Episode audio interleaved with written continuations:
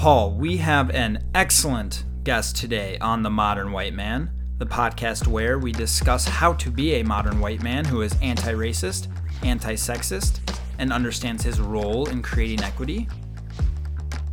Recently, on episode 22, for Women's History Month, we did a check in on how we're doing on our goal of being anti sexist. It's a cornerstone goal that we have here at the Modern White Man. And if you recall on that episode, we defined an anti sexist as one who is supporting an anti sexist policy through their actions or expressing an anti sexist idea. It's actively doing the work to ensure policies in the workplace and community are producing or sustaining gender equity between gender identities, and it's understanding that gender identities are equal in all their apparent differences that there is nothing right or wrong about any gender identity. So, the discussion with our guest today, Ellie Krug, helps us in this goal of being anti sexist. And man, it was a fantastic and important discussion. I really learned a lot. So, Ellie transitioned from male to female at the age of 52 and her experiences as a transgender woman and the work she has done for transgender rights and really the rights of all differences is just incredible. Yeah, really is. Ellie Krug is a writer, lawyer, and human, and the founder of Human Inspiration Works LLC. She is the author of the book Getting to Ellen, a memoir about love, honesty, and gender change and is presented on diversity and inclusion to Fortune 100 companies, law firms, nonprofits, and colleges and universities on more than a thousand occasions. In 2016, she was named by Advocate magazine as one of the 25 legal advocates fighting for trans rights. In 2019, she received the Business of Pride Career Achievement Award from the Minneapolis St. Paul Business Journal and a Legacy Award from Outfront, Minnesota's largest LGBTQ advocacy organization. You can tune into our weekly radio and podcast show, Ellie 2.0 Radio, on AM 950 to learn more about how each of us can play a role in fostering positive change in the world. So you may be thinking, how did Ken and Paul get such a fantastic guest? That's a good question. You know, she was just so great, and she still took time to be with us. It was just incredibly engaging conversation. I think y'all are really going to enjoy this conversation and learn a lot from Ellie. And before we hop into the conversation with Ellie, I do suggest if you haven't listened to episode five, way back in the day, The Creation of Gender Roles Why Did Men Make the Distinction? And episode six, Traditional Masculinity How Does It Impact Men's Identity? Plus, of course, episode 22 that I already mentioned on anti sexism. You may want to first listen to those those discussions go really well with the conversation we have with Ellie and are a good base for our work of being anti sexist. Also, terminology wise, you know, in those episodes, we define a lot of things you hear in this conversation, like assigned sex, gender, cisgender, transgender, non binary, queer, etc. So, you might want to check those episodes out. It can all be combined in like a big anti sexist learning and growth package. How do you like that branding? And something else that we are really excited about that is new at the Modern White Man is we will post videos of our entire conversations with all of our guests on our new YouTube channel called, you guessed it, The Modern White Man. A lot of times it can be helpful to make more of a connection with the amazing guests that we have when you can actually see them having these conversations with us. So check out and subscribe to that YouTube channel. And we all know why y'all are here. It is to hear from our guests. So without further ado, here is our conversation with Ellie Krug. All right. Well, welcome to the show, Ellie. We're really excited to have you here. I'm thrilled to be here. Thanks for inviting me. Yeah, of course. So, you know, first of all, I have to say that you're one of those people who have found a way to fit in more than 24 hours a day because I mean, my goodness, you're doing so much and have accomplished so much. You know, we looked through your bio; it's just so impressive. And Ken and I are both really honored that you agreed to be a guest on our on the Modern White Man. So, you know, I came across you, Ellie, when you did a workshop at work, and I just knew immediately, like, we got to get Ellie on the show so just love the way that you unapologetically taught us about what it means to be transgender and what we can do, you know, to be more inclusive to transgender folks in our workplaces, but also, you know, really about being more inclusive to all people, I think was a big takeaway for me. So, you know, I just loved your genuine and authentic approach to teaching um, and your message to the world that we all have the capacity to love and be good human beings. So, you know, we laid out your extremely impressive resume before you hopped on, and we're so honored to have you as a guest on the Modern White Man. So, to start, can you explain for our listeners just a little bit more about your path that led you to be the founder of Human Inspiration Works, an author, a radio host, sort of all the amazing things that you do? Sure. So, I was a tri- civil trial lawyer for almost 30 years in Boston and then in Iowa, where I grew up. And when I transitioned genders in 2009, and even though that's 13 years ago, only 13 years ago. For the transgender community, it's somewhere between 75 and 100 years ago. And so in 2009, trans people were not very visible. I mean, you might read something about a transgender person once or twice a month on like CNN or something like that, but for the most part, that we were, it was like this was weird for people, and so people came to me and asked, "Hey, what's a what's a transgender? Come talk to us." And so I started doing that informally, but there was so much demand. I created a formal training program, Trans 101, um, with learning objectives and all that, you know, written, written out document and all of that stuff.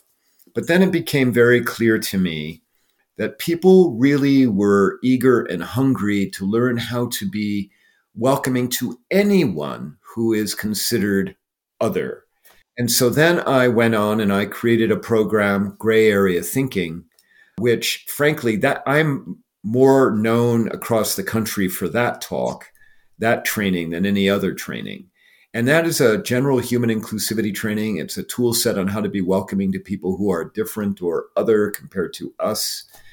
And people just love the talk because it's it's pretty it takes very simple concepts fuses them together. I tell everybody when I do that talk that 98% of everything I'm going to tell you, you already know. At best, I'm going to give you 2% new. The problem is we just don't pay attention to much of the things that are coming past us. So all I do is connect a bunch of dots.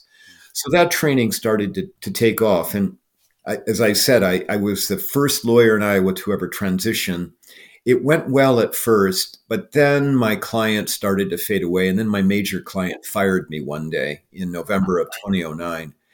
And it was, I had to close my law firm. People had to lose their jobs, unfortunately. I could have rebuilt the law firm, but I decided not to do that. I decided that I would go and live as me, finally, as Ellie Krug. And part of me is an idealist. I, you know, I'm a hopeless idealist, someone who wants to, who believes that even a single person can make a difference in the world. I'm a student of Dr. King and Robert F. Kennedy in that regard. And so when my law firm closed, I came to the Twin Cities to start all over again. And uh, as me, where and I came to the Twin Cities where no one knew me. And they wouldn't trip over what I used to look like as as a you know as a man and and you know I'm just going to say you say both of you my hair was as short as yours. I just want to okay. And nobody would trip over my old name. I mean, the voice is a problem. Trust me, it doesn't get me any dates. Um, but at least I would have a fresh start that way. Long, long story short, I was able to found a legal access nonprofit, but as I was doing that, people were still asking me to speak. Um, so I went to my board and said, don't give me any pay raises. Just give me more time off, more vacation time, so I can do the speaking on the side. Because and trust me, the nonprofit job did not pay very much. It was about a fifth of what I was making as uh, as a civil trial lawyer, and so. But then the demand was so high, and my heart was so much in to presenting and trying to make the world better through my trainings that I just said, I gotta, I gotta go do this. I went to my board, and they were good with it, and then I founded my company, Human Inspiration Works, in 2016. And since then, all I've done, in addition to some other things, but at least the stuff that puts the you know the food on the table is is training and, and speaking across North America. Long answer. Hey Ellie, what's your name? great answer. No. Minutes later, there you go. That's an answer. so I have to ask answer. him. Yeah, I have to ask. I'm already going off script, Ellie, so I apologize. But I'm just curious. So, if the name of the podcast didn't give it away, where we talk about the, the, you know cisgender white men on this podcast and and our identity, and I'm just curious for when you do the gray area thinking and you talk about you know this experience of you know quote unquote the other and being welcoming of the other. I can't help but think as a cisgender white man and and heterosexual and you know all kind of those identities, I've never really felt like the other right in a lot of different ways and and I'm already seeing your your reaction of well, I don't know about that. So I'm curious. Just well, first of all, what has been your experience with how you know cisgender white men kind of interact or engage in those trainings, and and what would you say to that? Of like uh, we've never really felt like the other. So it's interesting that you raise that. I've given gray area thinking, I don't know, somewhere between five and six hundred times since 2013, 14, whenever whenever it started. In all of that time, I've been heckled twice and both times were by white color men. I, by the way, I refer to white people as white color, C O L O R, because most white people don't believe that mm. color. Mm-hmm. But you know what? Uh, I'm not. You know, I learn from my audiences. I do, and so um, after the second heckling, which literally occurred within five minutes of me starting the talk, and the man, an older gentleman, who stood up and just said you know, you, you haven't said a thing, a thing about, you know, uh, white men. like, well, training is just starting. But after that, I started to incorporate into it this concept that all of us are other in one way or another. And, and frankly, white cisgender men are made other by people. I mean, the, the, the way that I put it in the training is that, you know, you, you said the wrong thing at the wrong time to the wrong people, and you didn't even know it till you got the look. Okay. Which is true. I mean, you know, the uh, cis, cis straight white men who have a certain lived experience. And, and by the way, all of our lived experiences are important. Mine's no better than anybody else's. It's just a different one. And yours are different than each other and all that stuff. But your lived experiences for them, you know, generally create views of the world. And my thought is that the only way that we get change is through change perspective. We don't get it through ordering. Change will not come by telling people sitting in a room, you got to think differently. Oh, and here's the PowerPoint telling you that you got to think differently. Now go think differently. That doesn't work. So you have to be inspired to change. And the way that you inspire people, the way that change happens is through changed perspective, through having believed one thing, going through some kind of bumpiness or some kind of learned experience, but usually they're bumpy, and then coming out on the other side and thinking, oh, wait, the world wasn't exactly the way I believed it to be. And now I'm going to go and act or think differently.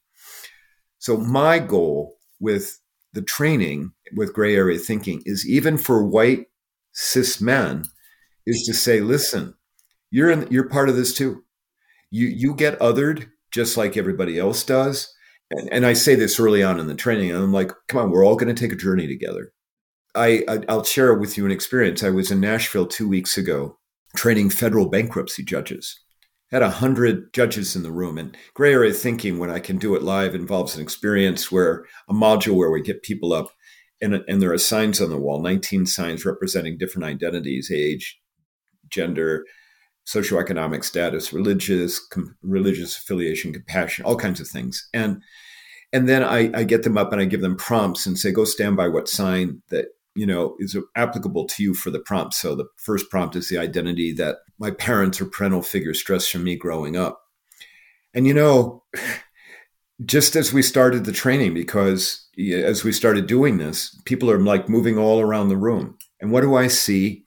Under the sign. Now, remember, the prompt is the identity that my parent or parental figure stressed from me mm-hmm. growing up.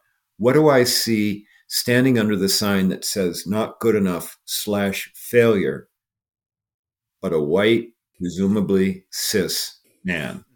Hmm. And you see that, and, and I said right there, I said, "Oh my God, my heart hurts for you. Mm-hmm. I'm so sorry." Yeah, that that was what you got and what you have had to carry. And that's see, and that's how the training works. It starts to tell people it's okay to be vulnerable. It's okay to allow yourself to feel. Hmm. Yeah. It's such a fantastic story, an example of what we've talked a lot about about these hierarchies that have been seeped into us in society, these hierarchies of value, and how that is detrimental to white cisgender men as well, because there's this almost like this burden or this expectation that, you know, you have to be at the top. And if you're not, then you're not good enough. You're not doing enough. You're, yep, that's right. Like you're a big loser, right? And and that weighs on white men and i actually thought about that when you were talking earlier about that initial like hey you're not talking about white men there's this when that white when that white man said that at the beginning of your presentation I, i've seen a lot of that with white men when they have those initial barriers up and when i come to like you said like hey we're on this journey together and i bring up those hierarchies a lot we're like hey we've all been bamboozled is the word we say a lot on this podcast. It's like we've all been bamboozled, white men included. That like there's this hierarchy and it's been seeped into us. We all have to break that down. We're all into this, this together, and to see that lived experience of yeah, you never know. There might be a white man or whoever whose parents put all this undue pressure on them, and then it's just like this internal these internal ideas of value that we really have to break down. Well, and Ken, you know, one of the other things about that training, particularly when, particularly as we're doing that exercise, when people stand under signs, and I always, I always ask if I have enough time, you know, do you want to share why you're under the sign? You know, and the stories that I have heard. But one of the things that I always say after I hear the story is, I wouldn't have known that about you by simply looking at you. Hmm. Yeah. And, and I think the thing is, we all, first of all, we all have, as I said, lived experiences.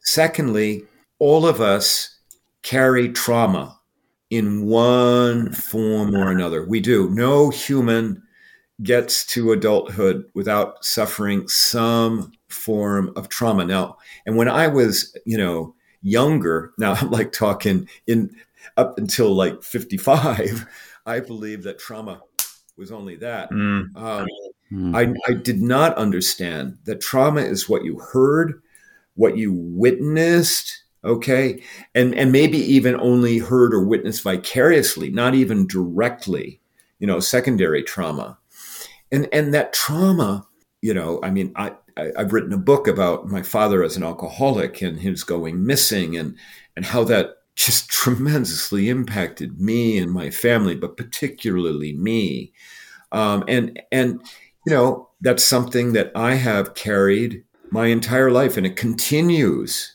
It continues to impact me. So, for example, you know, my father would go missing. We'd play Krug roulette at my house where, you know, we don't know if dad's coming home for dinner or not. And this is pre cell phone days. I mean, it's not like you could call, you know, he's sitting at some bar somewhere. Is he going to come home or not?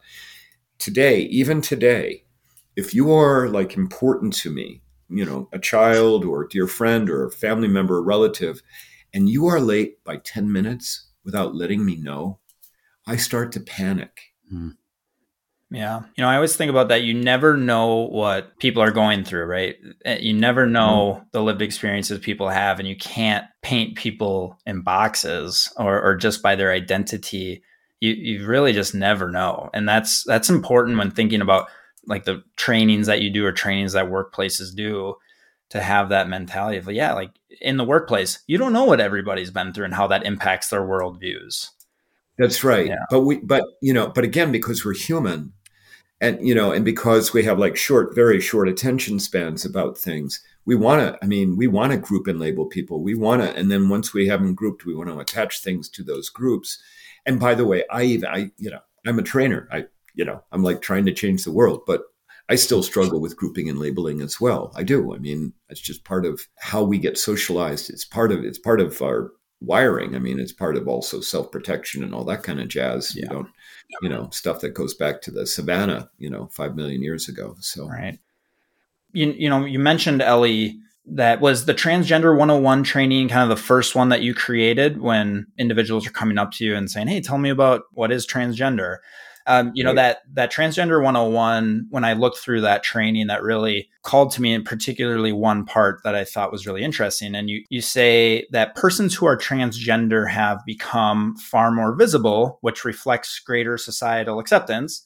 Still, of the letters in the LGBTQ alphabet, so that's lesbian, gay, bisexual, transgender, queer, or questioning that I may be one of those letters. The, the T's, transgender persons, more often face unique challenges relative to personal relationships, public interactions, and other things that many take for granted.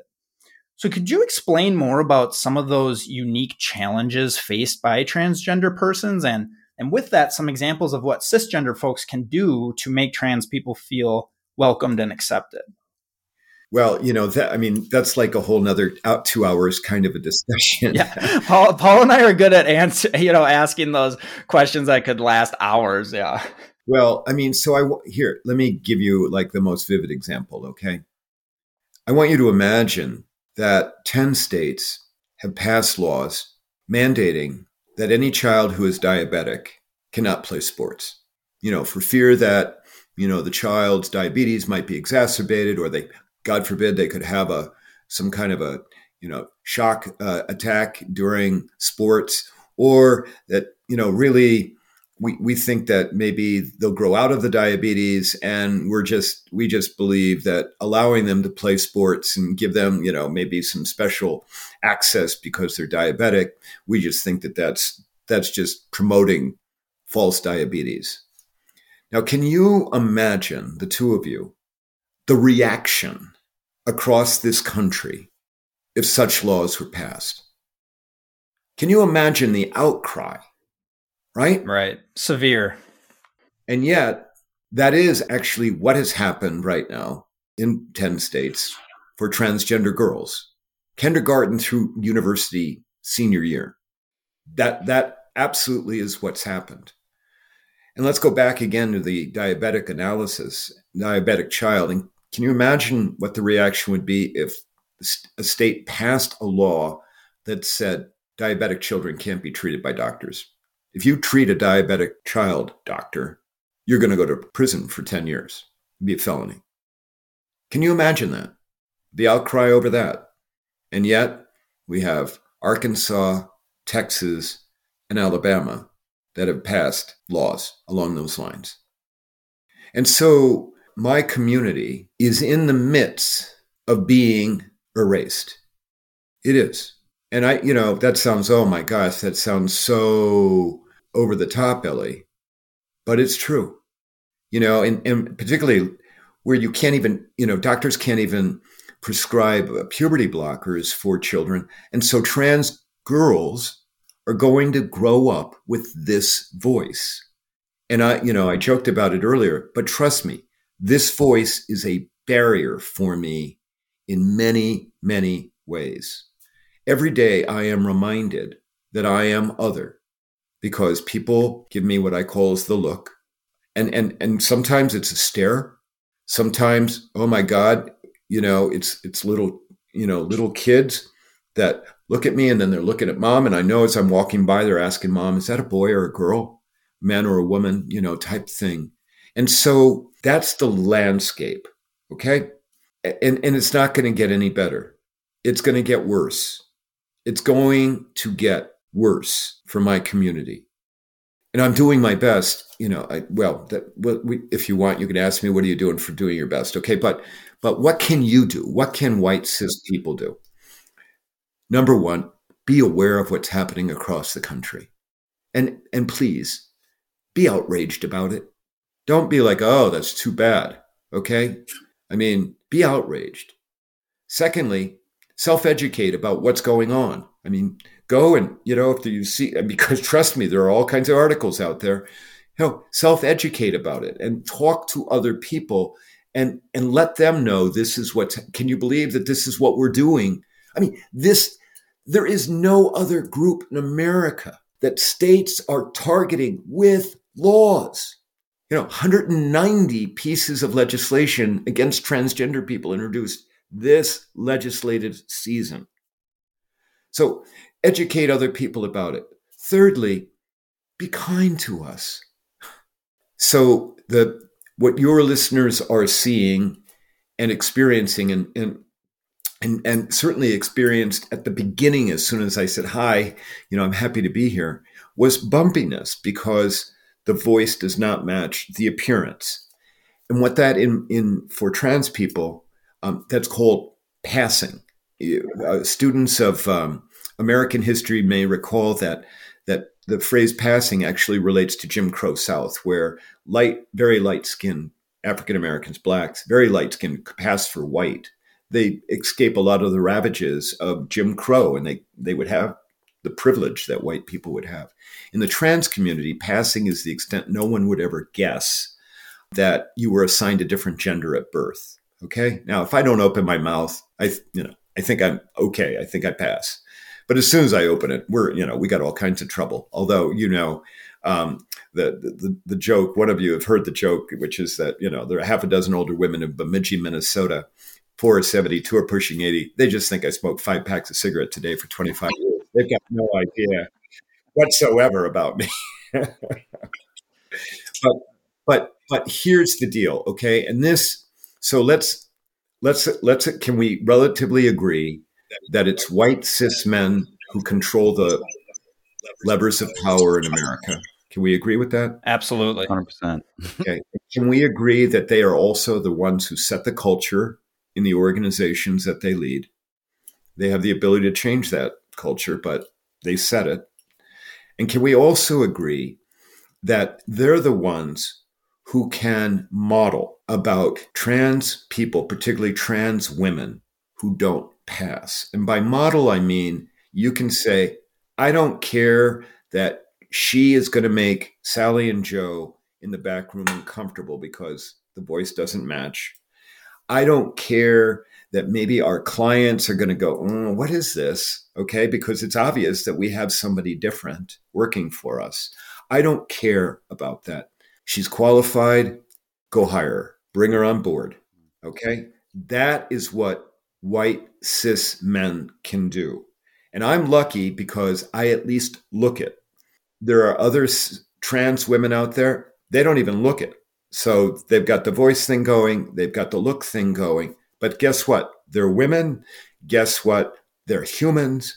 Guess what? They deserve the opportunity to go and succeed just like everyone else. And I cannot tell you enough this passing issue is going to become a bigger and bigger problem in employment because there are going to be more and more trans people showing up who don't pass who want jobs.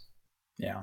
Long explanation, no, but I hope I mean that's incredibly helpful and you know there's two things that just I want to I want to reiterate to our listeners to like really that I think you said that's incredibly important to raise awareness about is Paul and I preach especially Paul, you know, he knows my love of history, right? And like I preach the importance of of all of us doing the work to understand the history.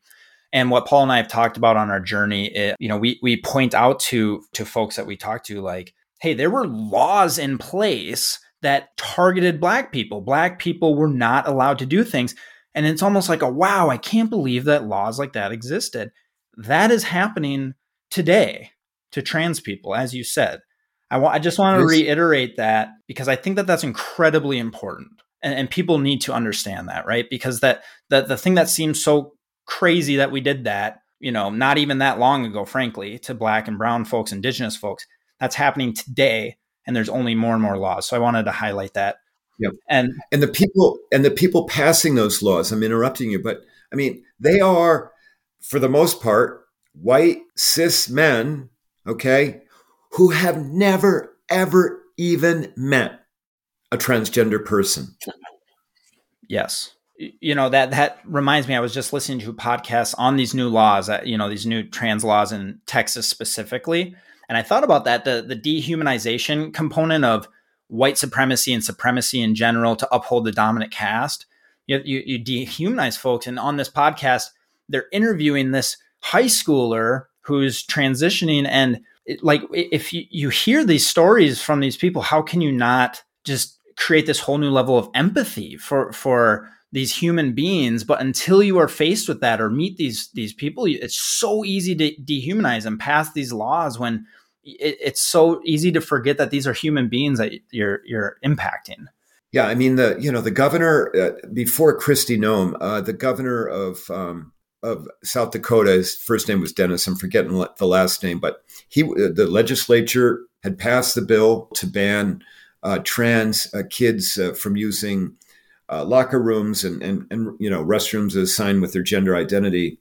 And the night before the governor was going to sign the bill, somebody convinced him to sit with three trans people and have a. They ended up having a two-hour conversation. And the next day, the governor said, "I'm not going to sign the bill. These are humans." and I'm not gonna I'm not gonna be part of it. The governor of uh, of Utah did the same thing. I mean, he he came out and said, "I'm not going to do this to these these kids. I'm not going to do. I'm not going to sign the bill that was the you know the anti-trans sports bill. I'm not going to do it." But of course, the Utah legislature over overrode the, the veto. So, I mean, people. Well, I I just I just think that you know what I what I say is that the the only way through the crap. Okay, this is part of gray area thinking. The only way through the crap, the only way that we're going to get through it is by becoming familiar with people who are different or other. That's the only way. We we are not going to get through the crap by a million powerpoints. We're not going to get through the crap by you know uh, ad campaigns on TV. We're not going to get through it we're going to only get through it by sitting down with people who are different from us, that we don't, you know, that we think are other and being brave, okay, because bravery is on all sides, and then just engaging. Tell me a little bit about you. Hey, do you have a do you have a child in your life? Hey, do you have a pet in your life? You got you got a golden retriever too, just like I do. Oh, right. Tell me about tell me about your dog what's what's your dog's name you know those kinds of things and it sounds so incredibly simple but it's so incredibly difficult for us because we're all in our own little places where these are echo chambers and we only kind of listen to the same things from the same people that we only want to be with and all of that stuff and we have to be brave and and i think that i'm, I'm sorry i'm just going on and on um, I, I think that the reason that my work works is that people have no idea what to expect when I show up in a space to, to present. And of course, the voice throws them. But once they adjust, I think that what happens is they find out that I'm kind of funny. I'm very, you know, self effacing. I make fun of myself all the time. You know, I'm not on a high horse. I don't, you know, I don't preach to them. I just say, hey, come on, come on, let's do this together. And all, all I can think about too as you're talking is just this obsession that we have as a culture that comes from white supremacy. And we've talked about that quite a bit on this podcast about white supremacy culture and its characteristics, and one of them being either or. And it just, it's so embedded in us to, and I think, you know, to be fair, like psychologically, the way our brain works is to think in an either or way because it, it makes things simpler for us in a, in a way, right? And it helps us to make decisions faster and figure out either it's this or it's that, you know, dog or a cat, right? And then we can we can distinguish things, right? But it just feels like we're obsessed in this culture with it's got to be this or that. And even as you're talking of, and of course, for you know, obviously gender is on a spectrum, but even for you, like I hear you saying, you know, I almost check all the boxes for people to see me as a woman, but then I open my mouth, right? And then then it's like, oh wait, what? So there's still that either or there, but like you, just have to be either this or that, and there's just no gray area. And that, of course, is what your training is all about. But it just feels like such a grind, you know, every day. I think for humans to get out of that thinking. Well, well, and and you know, biologically, you know, fight or flight response. That's either or those who have like something in the middle, the pause, they might, you know, that doesn't lend to survival. Okay. Um, it really doesn't. But I want the two of you, I mean, notwithstanding how I've been pretty adamant about all of the oppression that my community is facing, I do want the two of you and your listeners to understand that I'm actually an optimist, that I actually believe in the power of humans to change so let's can we go back to gray area thinking and can we go back to that exercise with the signs on the wall? Okay. Do you know that the last question that people, I mean, the second question is the identity that garners gives me the most privilege. The third question is the identity others use as a reason to judge or discriminate against me. The fourth question is the identity I struggle with the most on a day to day basis. On that one, somewhere between a quarter and half the room stand under one sign in response to the identity I struggle with. And that sign is not good enough slash failure. I see it across all sectors, all places. But it's the last prompt. Now, remember, I'm telling you I'm an optimist. Okay. I'm actually kind of like the canary in the coal mine, but actually this canary is thriving. It's, it's like alive, not like suffering that it's going to die. The last prompt, the identity I want to be known for is. And somewhere between 70 and 100% of the room stand under one sign. And do you know what that sign is? Compassion regardless of whether I'm red states, blue states, Bernie states, big cities, small cities, people want to be known overwhelmingly. And the other signs they go to is like family, which family is about compassion. It used to be about blood, but family is now about affinity, or religion, and religion is about compassion. But people don't want to be known for money. They don't want to be known. They don't usually want to be known for skin color or LGBTQ status. They don't want to be known or education level. They don't want to be known for that. They want to be known as being caring for other humans. And the problem is this I am one little small person, but I am finding, I may be the only one in America that is going across places, giving people an opportunity to self identify. And they continue to come and say compassion. It is a story that we all need to hear and let us remind you that the person leading the exercise where people pick compassion is a transgender woman who does not pass. Yeah, I a lot of hope. Yeah, it's powerful. Yeah, it's just it's great because I, I feel I feel like there's this tension as you're talking about between identities that society kind of forces us into versus identities that we aspire to have or to even identities that we want the world to see in us. And it's really interesting because that's kind of what this podcast is about. I mean, the whole concept is white men can be better, right? Like we can actually create a better identity because right now, you know, the track record and the perception of, of, white men is not good, right? So, in are like, well, we can change that, right? We can actually create a better identity, but there's still that tension of like, this is who I was or this is how society sees mm-hmm. me as, but this is who I can be. But I was curious to ask you a little bit about, you know, you talk about in your bio about leaving one group of humans, this rich white man lawyer group, to another group, marginalized transgender human woman group. And just that interesting transition and jump from one group to another, you know, just could you talk more about what it was like to be like in the first group. especially the white male part, obviously. And then, you know, what also was your experience with interacting with quote unquote traditional masculinity? Well, so I think the background has to be that I grew up in the 60s and 70s where the idea that your brain could, didn't match your body and you could do something about it. I mean, it's just totally foreign.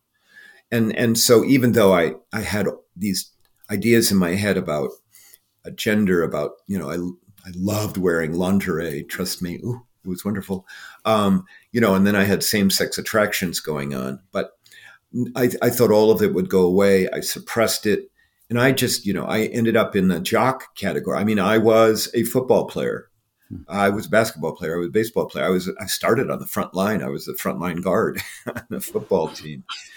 And, and, you know, and I had a mustache when I was 13 and short hair. Well, back in the 70s, it was longer hair, but, but, you know, growing up in that kind of genre and, and, you know, had the group of guys that we hung out with and all of that stuff. And I grew up in Iowa. And I saw, I think that one thing that we should note is that in that kind of culture, the expectation was that men were on top for sure. But it also was that you, you would have a hard work ethic, that you didn't get anything just simply by showing up. And so I, I developed a, an incredibly hard work ethic, good work ethic. And so what all of that did for me is it allowed me to literally get on the top of the pyramid. Mm-hmm. I was a hardworking lawyer. I was good in the courtroom. I won my trials. And I hung out with only other white, successful people in Cedar Rapids, Iowa, even though Cedar Rapids, Iowa, 300,000 people, metropolitan area, all kinds of people of different skin colors and all of that stuff. I didn't see those folks. I only saw people that were like me. And so the very first time someone came to me when I still presented as male and, and told me about white privilege, I said to them, What the hell are you talking about? Hmm. I paid I paid for my most of my way through college by by having worked, you know, I was working 40 hour a week job in my senior year of high school, getting some credit for it, but you know, making 250 an hour as a receiving clerk for a department or a drugstore. You know, I'm like, what are you talking about? I've worked my tail off all this way. You know, there's I have never had any privilege.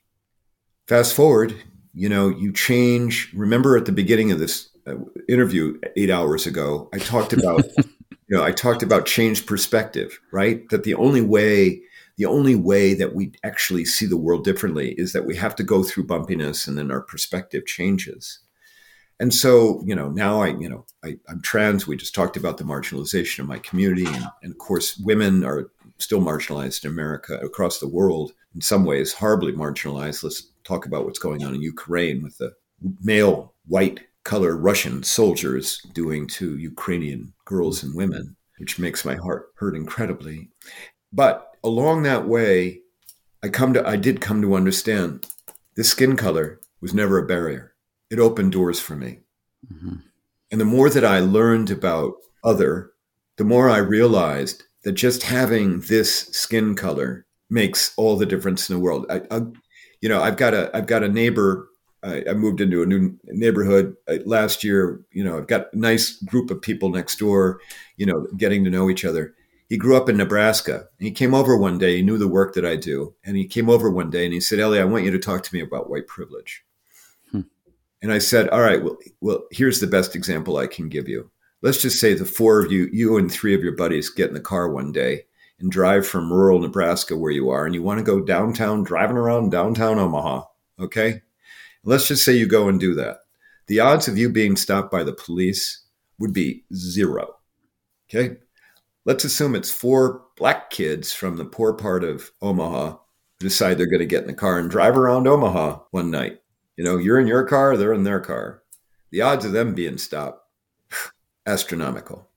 Could be the same kind of car. Mm-hmm. They could be mm-hmm. wearing the same kind of clothes. I didn't understand that. Mm. I had no understanding about that. Mm. Ellie, you've, you've given us so much to take away for, you know, Paul and I always try to think about all right, what are concrete examples or steps that white cisgender men can do to be anti-racist, anti-sexist. You've already given us so many good things. It, it's incredible. I'm excited to like, go back in this conversation and pull all these out for our for our listeners because I mean it's just so many good examples so far. So I'm pulling from what you've been saying for maybe one last big question as to for the day to day. So that's I, I like to focus on that with white men specifically. A lot of them are like just in the day to day lives. What can what can mm-hmm. we do? And I really like how you said how, for one, if you're a white leader at an organ, white male leader at an organization, or you're hiring, or you're working with clients, like have the backs of you know your employees and your colleagues, right? If people don't like that, you have their back. So I'm, I'm thinking about how in the day to day, I also think of your gray area thinking that you've brought up a few times, and I just love that so much. And when I was looking more into the gray area, thinking there were three tools and, and like processes that you've talked about in this podcast so far. But even like in the day to day of how how those three could work, I think would be really helpful for us to think about every day as white men what we can do. So those those three tools that you have a part of this gray area thinking for interacting with diverse humans uh, in a mindful and compassionate way, as you said, that important of compassion, which again I want to reiterate because that's Gosh, it's so powerful and important, right?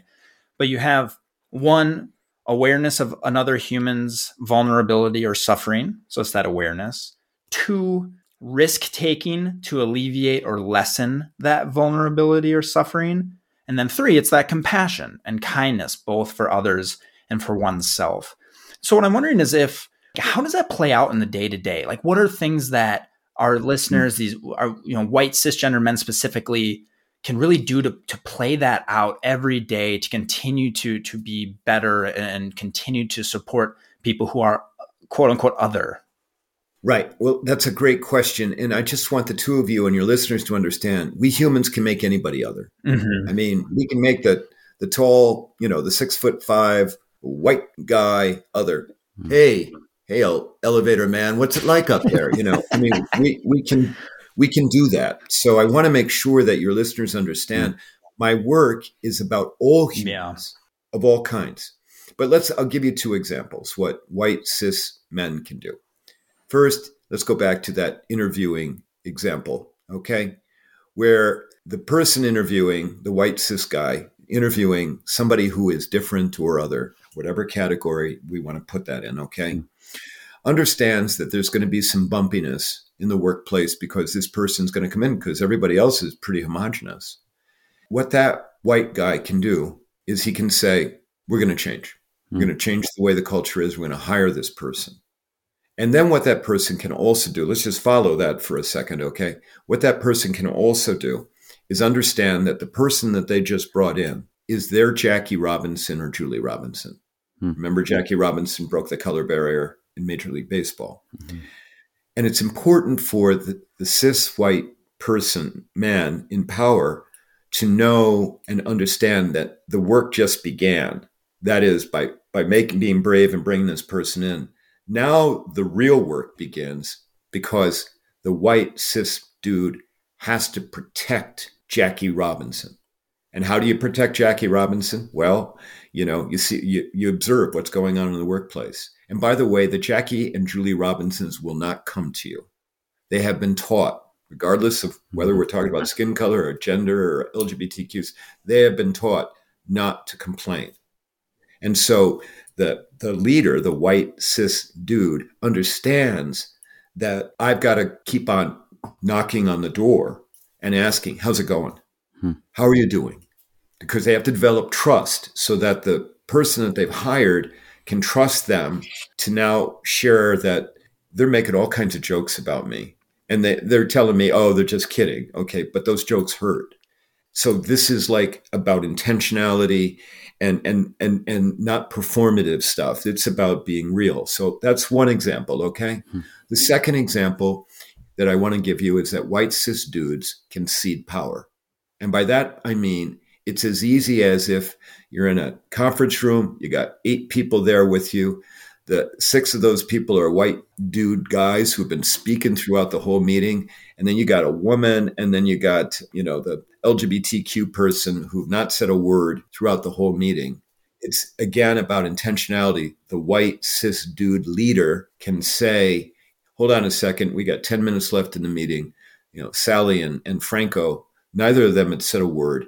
I want to make sure I hear from both of them. And then it turns out that Sally's got this really great thing, okay, that she's just, this is a brand new idea that we hadn't even considered. Then what the white cis dude leader says, the meeting, we're going to keep this meeting an extra 10 minutes mm. so that we can consider what Sally's telling us right now. That is ceding power. Appreciate you articulating that way that it's ceding power. And we even our last guest talked about sort of this idea of interrupting and just being a voice for other people it, it's just really important that you that you articulate that way because I also hear in that, or someone might say, "Well, that's that's a white dude being a you know a white savior, right? that saviorism syndrome, or like that even male savior syndrome." Yeah, and it's it's and that's I think what causes me to pause because I'm like, well, I don't want to be a savior. I don't want to condescend this person. But I feel like the alternative of not saying anything at all is a whole lot worse, right? Well, and, and so you're back to group, you know, labeling, okay? Mm. Because we got to label everybody. Yeah. But I mean, again, if you're going to lead, right? Leading, you know, if you're going to be a leader, leading take, you know, takes leading. And I, I think one of the one of the things that happens in the workplace, particularly, is that leaders, and usually they're white cis men, okay, don't understand the, the importance of trust, particularly for people who are not white, who aren't male, okay? That, that there's a there's an element of trust that always exists within the workplace that the leader's going to look out for you the leader's going to speak up the leader's going to do the right thing. And leaders, white, who are usually white cis men, they fall down on the job quite a bit and they don't do that. And then they break the trust with the people who are different or other in their team. And the white cis men, they don't even understand, first of all, that they had trust. Then they don't understand that they broke it. And then what happens is the people who are different or other, they just leave. They're like, this, this ain't working for me. I'm going to go somewhere else where I can trust somebody to do the right thing and that they understand the power of trust. So this is, you know, again, very long discussion, but this is about culture, you know, and understanding what culture is like. And the people in power, very, I mean, I go into places, you know, because I do consulting in addition, and we start talking about culture, like, what are you talking about? I'm like, the day to day vibe of this place, you know, that people feel who are here you know and and you you created this. They're like what what? No we didn't. Yeah yeah you did. You created this and you got to understand it and then you may you're gonna looks like you're gonna have to change it. So yeah. all right that's a whole other discussion. You know ellie the maybe just that la- the last thing i want to pull that is really sticking with me is when you talk about your your work you talk about other right? And it's so easy for cis white men but really everybody the way that we've all been ingrained to think of others everything but cisgender white men when in reality cisgender white men are other as well. There is no normal. And like that deep seated eh, again these hierarchies that deep seated societal issues organizational has been so ingrained in us. It is really hard to break down i think it's so important to break down. I think we especially as white cisgender men need to like re- almost like recondition ourselves to realize hey there is no normal right? We are not creating this this workplace to be better for those who are other. It's you know what i mean? It's like it's for uh, it's for all humans. We're other. There is no normal. We have to really reshape that thinking. That, that's a powerful that that's really sitting with me to think about it that way. And ken the default should always be compassion it should always be compassion. Yes. Understanding that all of us have different lived experiences. Understanding, again, that you can't tell anybody's story simply by looking at them. Okay. And understanding that we all carry bags of trauma behind us. Some people have way bigger bags than others, but everyone's got a bag of trauma trailing them. And understanding that that affects the way people show up. And that that that again it's about compassion. And and i also before i go i want to make sure i say compassion for self as well. Because remember i talked about 50% 25 to 50% of the room under that one sign the identity i struggle with the most not good enough.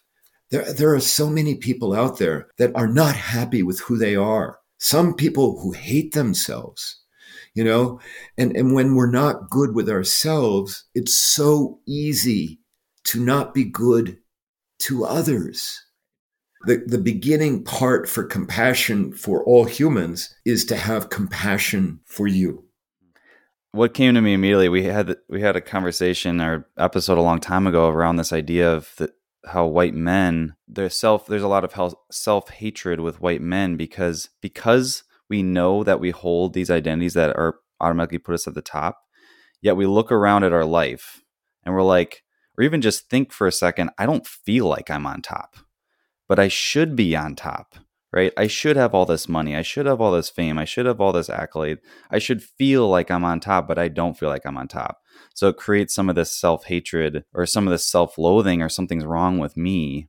Right. Um, that makes it so difficult for us to then understand what everyone else is going through or build compassion for other people. So that's again where like we as white men need to do some of that internal self love work in order yeah. to then build relationships and, and build that compassion for other people. Yeah.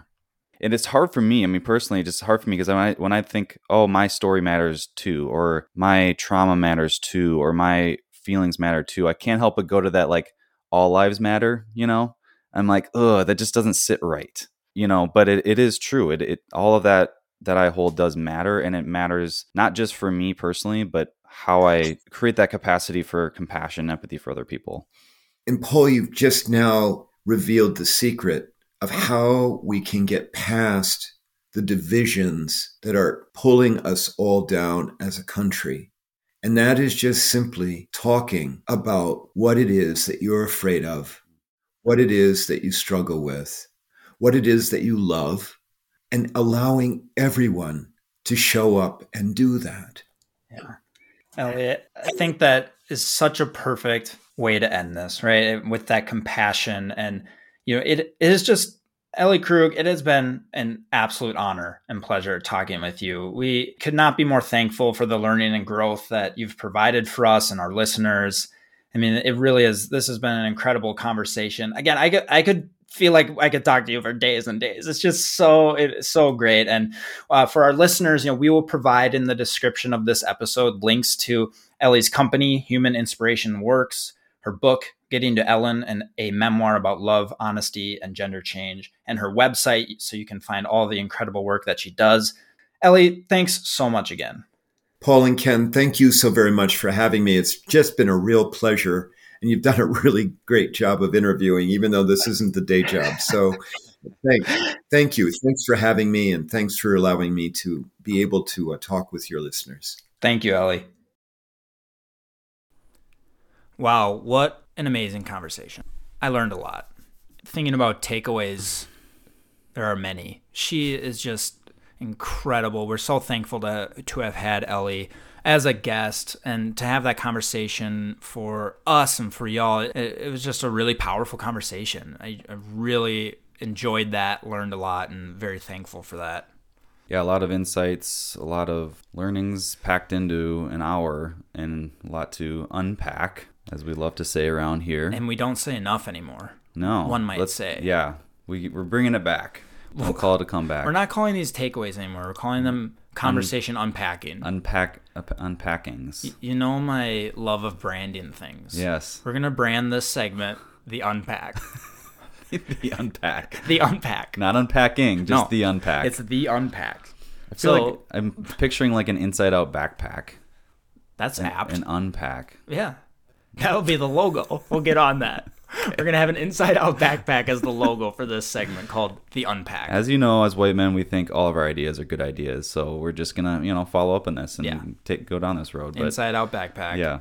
Paul, what is your unpack? My unpack of the day is having the backs of transgender people, or really just people in general, especially those who are kind of considered quote unquote the other.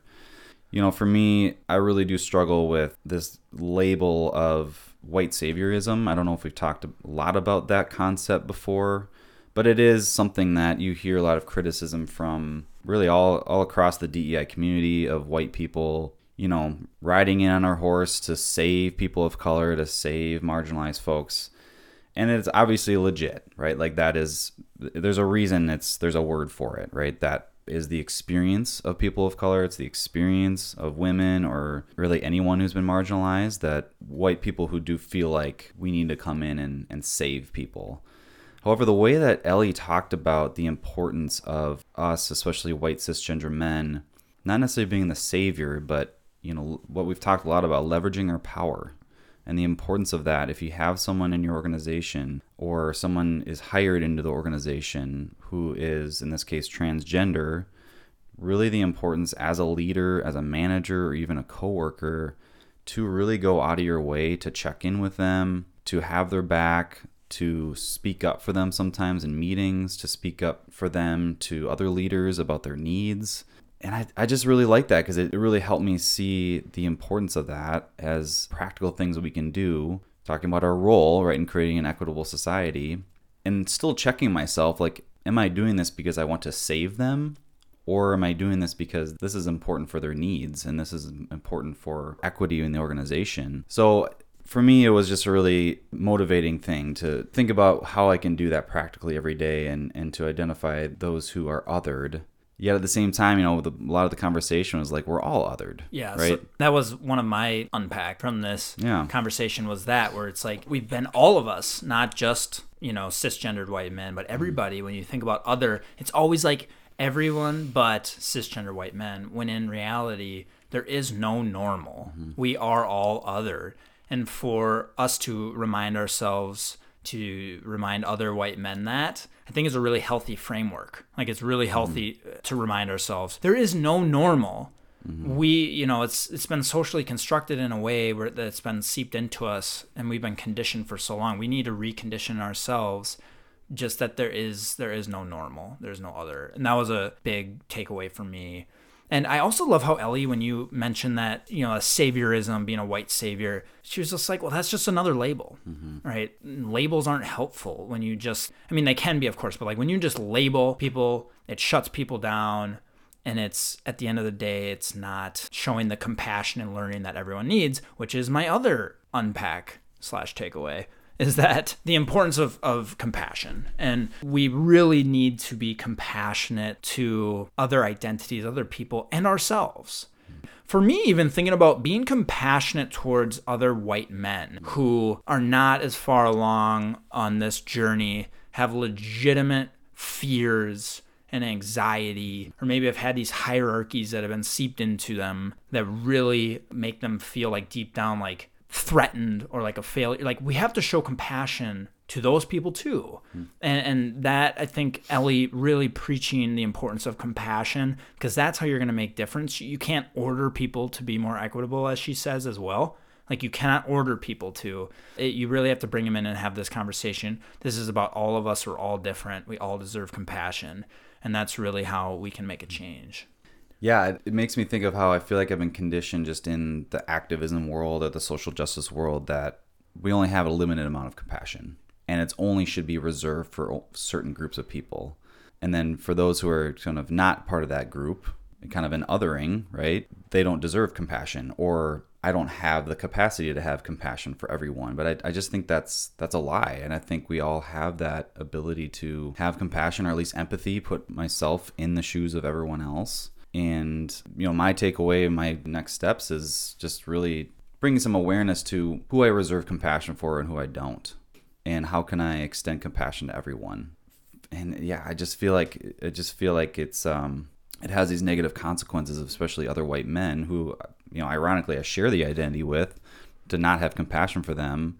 But then, yeah, the lack of compassion, that lack of connection means I do want to force these things on them. You know, make them go to these trainings or force them to think differently or things like that, and that just doesn't work. Mm-hmm. You know, but if I allow myself to be compassionate and empathetic, my approach changes. Even I just soften in thinking about my approach with them, which I think goes a long way to actually actually changing people's minds, which is the end goal, Right. right? Yeah, I was just I just recently had a dinner with friends and you know they were asking some questions about the podcast and one of the white male friends of mine sounded weird saying it like that. He's a white guy who's my friend, right? I like how Ellie just called us white dudes. White dudes. He's a Cis white dude. We're cis dude. He's a white cis dude. Yeah. And you know, he he was like, "Hey, do you do you ever think it's gonna ch- like flip flop, where then you know black, indigenous people of hmm. color, other identities are gonna be have the upper hand, right?"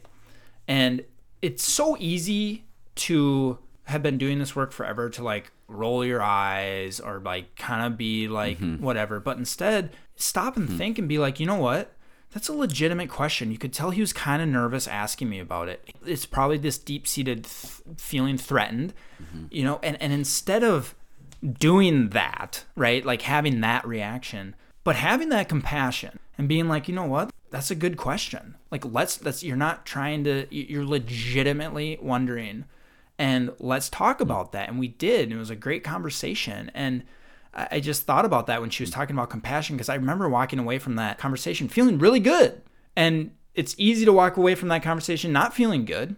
But I think that, you know, that's how you're able to change minds. That's how people grow. You have to be able to ask these questions. You have to be able to give compassion and be like, yeah, let's talk about that. And I, uh, hey, any any excuse for me to drop our favorite line when you're used to privilege, equality feels like oppression, you know, at a, like a dinner table, like I was able to do, I'm all about. But uh, I think that that was a real, like a, a real life example and, you know, super well intentioned, you know he's a great guy i know him really well and like that's okay to ask that question to me right so that's that's an example where that compassion can come in I love that example, and I even I think I don't know if you saw it, but I rolled my eyes. I saw as soon some eye roll. Yeah, It- But it- yeah, yeah. but yeah, and then but when you say it like that, yeah, because it's the fear that whether it, we label it as legitimate or not, it doesn't matter. The fear is there, right? It's it's or the hesitancy or the nervousness is there. yeah that's a reality, right? Yeah. And I feel like as white men too, you know, this tough guy mentality, we've been conditioned to like invalidate emotions, right? Or invalidate fears and just be like get over it, right? Like, oh, it's not that big of a deal. You're you're being a diva or, you know, something like that. So, even some of that was coming up for me of like, you know, I'll just get over it like, you know, or think logically, right? Right. Let's just set aside your emotion emotions and think logically for a second, right? Do you think that's really going to happen, right? Or so that's immediately what came up for me, but then but then the the truth is those emotions are, are real and at the core we all want need to be validated Yes. Yeah, exactly. for regardless of whether what we're believing is rational or not I also even got to bring up hierarchies at a dinner table. I was like, hey, we've all been seeped with these hierarchies of value. We all have. Mm-hmm. And I was like, us white men have as well been conditioned a certain way that we have to break it down. We didn't decide to be conditioned that way. Society forever has conditioned us that way. You see how that conversation just went to mm-hmm. like a total positive place. Yeah, yeah so that's I, Ellie just kind of like reinforced that for me and it's something that you know I want to move past. I- I'm continuing to move past stage seven in the process. I believe it is of self righteousness that I've been very open saying in this podcast. I continued to to be susceptible to that Yeah. of being self righteous and like oh yeah like you should know this by now. Not helpful, right? And mm-hmm. I've continued to move past it. You get more into compassion. You get to that community of love and resistance. I love that conversation with Ellie. Thank you to Ellie Krug. And I mentioned this at the end of our interview with Ellie. Check out the descriptions and sign up for Ellie's newsletter. Check out her website. She does just incredible work. If you and your organization want to address a lot of the issues that Ellie talked about, reach out to her for your organization. Uh, she's just can't speak highly enough and thankful to her. And for you all, go watch the interview. YouTube channel. The Modern White Man's what it's called. So go check that out and then subscribe to that. Go on our website, subscribe to our newsletter. You can subscribe to so many things at The Modern White Man. Thanks, everybody. And until next time, let's keep learning, stay humble, and do the work.